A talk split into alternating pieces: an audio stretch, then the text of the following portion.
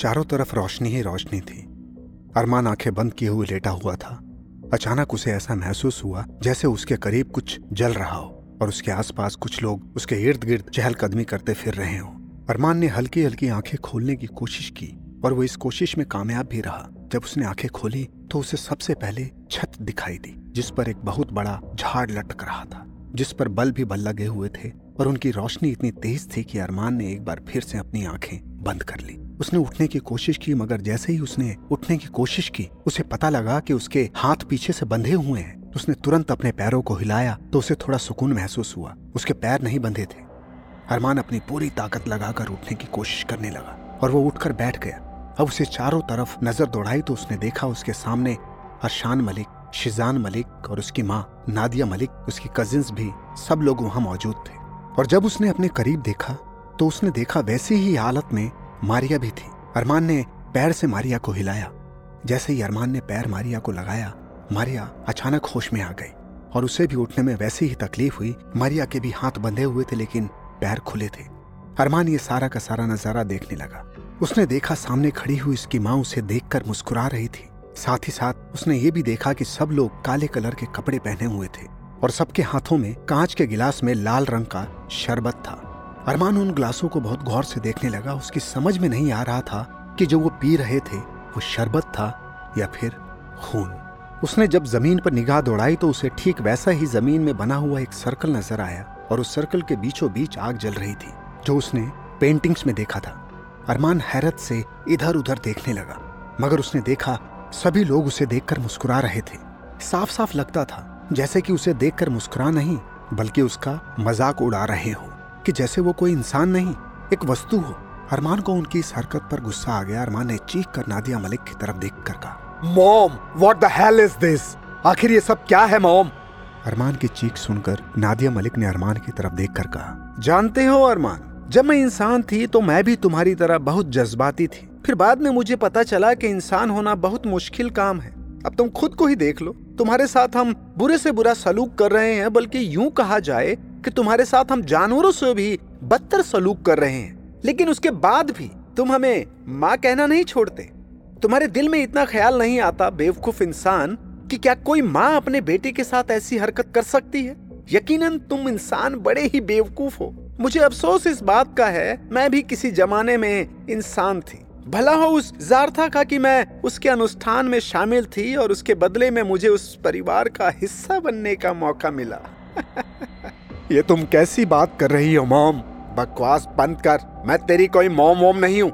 इतना कहकर वो खिलखिलाकर हंसने लगी। उसकी हँसी शैतानी हँसी थी। तभी अचानक अरमान को एक खूबसूरत औरत आती हुई दिखाई दी।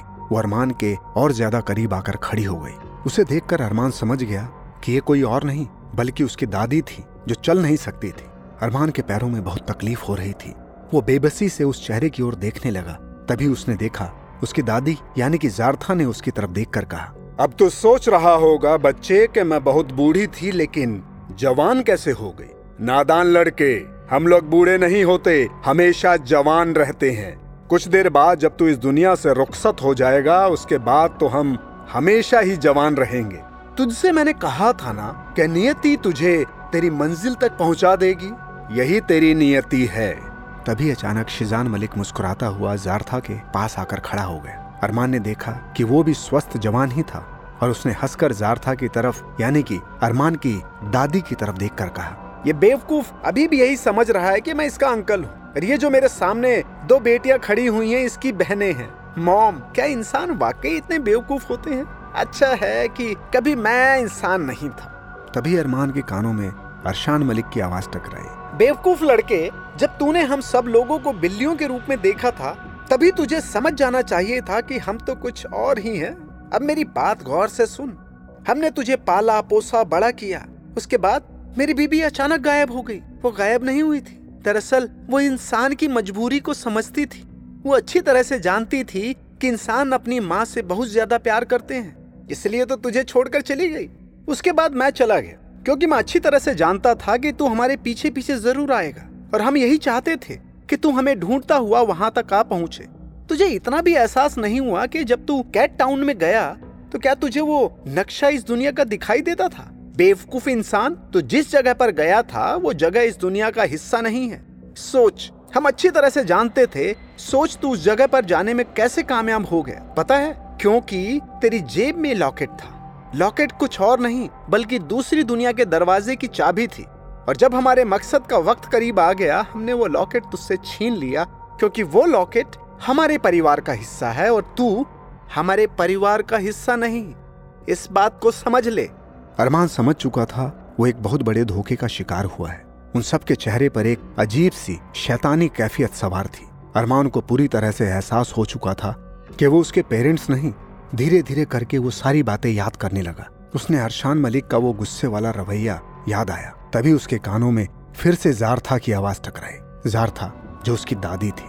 ज़्यादा वक्त नहीं है बच्चे। कुछ देर बाद वक्त शुरू हो जाएगा। हमारी रस्म अदा करने का वक्त शुरू हो जाएगा और उसके बाद तू इस ज़िंदगी से आज़ाद हो जाएगा और फिर उसके बाद मेरे देवता मेरे देवता इस दुनिया में आ जाएँगे और देखते ही देखते ये सारी दुनिया पर हम सब छा जाएँगे। तभी नादिया ने जारथा से कहा और आपकी बेटी लाइबा का क्या होगा? लाइबा का ज़िक्र आते ही जारथा का चेहरा क्रोध से तमतमा उठा और उसने चिल्लाकर कहा लाइबा अपने रास्ते से भटक चुकी है। अब वो हमारे कबीले का हमारे परिवार का हिस्सा नहीं रही। ये सब खत्म होने के बाद लाइबा को भी उसके अंजाम तक पहुंचाना होगा। तुम में से हर कोई अच्छी तरीके से एक बात अपने जहन में बिठा ले। जो भी हमारे परिवार के और इस कबीले के नियम के खिलाफ जाएगा वो किसी कीमत पर ज़िंदा नहीं रहेगा। इतना कहकर सब लोग अरमान और मारिया के इर्द गिर्द खड़े हो गए। मारिया बेबसी से अरमान की तरफ़ देखने लगी और उसने उसी बेबसी के अंदाज में अरमान की तरफ़ देख कर कहा ये ये सब क्या हो रहा है? ये सब शैतान है। अरमान अब तक शैतानों के यहाँ पर परिवरिश पा रहे थे। हाँ? तुमने सही कहा मारिया। ये सब के सब शैतान है। इन सब लोगों ने मिलकर मेरे साथ धोखा किया है। मारिया ने गुस्से में उन सब की तरफ़ देख कर कहा तुम लोगों को शर्म नहीं आती? तुम लोग अपनी ही औलाद के साथ ऐसा कैसे कर सकते हो? तुमने इसे जन्म नहीं दिया लेकिन तुमने इसे पाला है पोसा है इसे बड़ा किया है। उसने उसी हँसी भरे अंदाज में मारिया की तरफ़ देख कर कहा अरमान को हम एक अनाथालय से उठा लाए थे क्योंकि ये हमारी रस्म का एक हिस्सा था। लेकिन अगर हमारा देवता हमारा मालिक हमसे अगर हमारी सगी औलाद की बलि का भी हुक्म देता तो वो भी हम खुशी खुशी पूरी कर देते। तुमने खुद सुना? सुना ना? लाइबा मलिक हमारे ही परिवार का हिस्सा है लेकिन अरमान के जाने के बाद वो भी मरेगी। अरमान ने मारिया की तरफ़ देखकर तेज आवाज़ में फिर कहना शुरू किया इन लोगों के सामने गिड़गिड़ाने की कोई ज़रूरत नहीं है मारिया। ये सब शैतान है। मगर इन लोगों की एक बहुत बड़ी गलत फहमी है कि ये अपने जिस देवता की पूजा करते हैं उसे भगवान समझते हैं मगर मेरी नज़र में इनके देवता की औकात दो कौड़ी के बराबर भी नहीं है। क्योंकि अरमान ने देखा कि जिस सर्कल नुमा ज़मीन पर वो खड़ा हुआ था, ठीक उसके सामने उसी अजीब गरीब मखलूक की मूर्ति रखी हुई थी, जो उसने उस टाउन में देखी थी। अरमान ने गुस्से में आकर उस मूर्ति के ऊपर थूक दिया। जैसे ही हरकत अरमान ने की, जारथा गुस्से से बिलबिला उठी और उसने लाल लाल आँखों से अरमान की तरफ़ देख कर कहा, नादान बच्चे, क्या तुझे हमसे डर नहीं लग रहा? तू जानता है तूने किसके मुँह पर थूका है?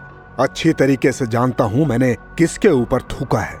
तेरी नज़र में ये बहुत ताकतवर और बाहुबली होगा, मगर मेरी नज़र में इसकी औकात दो कौड़ी से भी ज़्यादा नहीं है, क्योंकि मैं जिस ईश्वर की इबादत करता हूँ, वो सारी सृष्टि को बनाने वाला है, और ईश्वर के आगे शैतान की क्या हैसियत है, ये मुझे यहाँ पर बताने की ज़रूरत नहीं है। सच तो ये है कि मुझे तुम लोगों पर तरस आ रहा है, और मुझे अपने ऊपर घिन आ रही है कि मैंने इतने साल तुम लोगों के साथ बिताए। अगर मुझे जरा सा भी एहसास होता कि जिनके साथ मैं वक्त गुजार रहा हूँ, वो इंसान नहीं शैतान है तो मैं इससे कहीं ज़्यादा बेहतर खुद की जान लेना पसंद करता। मगर मुझे अब भी यकीन है कि ज़िंदगी और मौत ईश्वर के हाथ में है।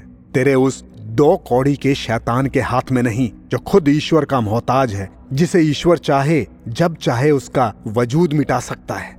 अरमान की बात सुनकर शिजान मलिक का चेहरा गुस्से से तमतमा उठा। उसने गुस्से से अरमान के मुँह पर एक मुक्का मार दिया। तभी उसके कानों में उसकी जारथा की आवाज़ टकराई। नादानी मत करो। इसे हाथ लगाने की ज़रूरत नहीं है। याद रखो, हमें कोई गलती नहीं करनी है। ये लड़का हमें डिस्टर्ब करने के लिए ये सब कुछ कर रहा है। अब हमें इसकी किसी भी बात पर ध्यान नहीं देना, बल्कि सिर्फ़ और सिर्फ़ उन मंत्रों को पढ़ते रहना है, जो मंत्र मैंने तुम्हें बताए हैं। कुछ देर बाद शैतान यहाँ पर आएगा और सब खत्म हो जाएगा। और जारथा की बात सही भी थी, क्योंकि अरमान ने कोशिश भी यही की थी। ऐसी ही इंटरेस्टिंग किताबें कुछ बेहतरीन आवाजों में।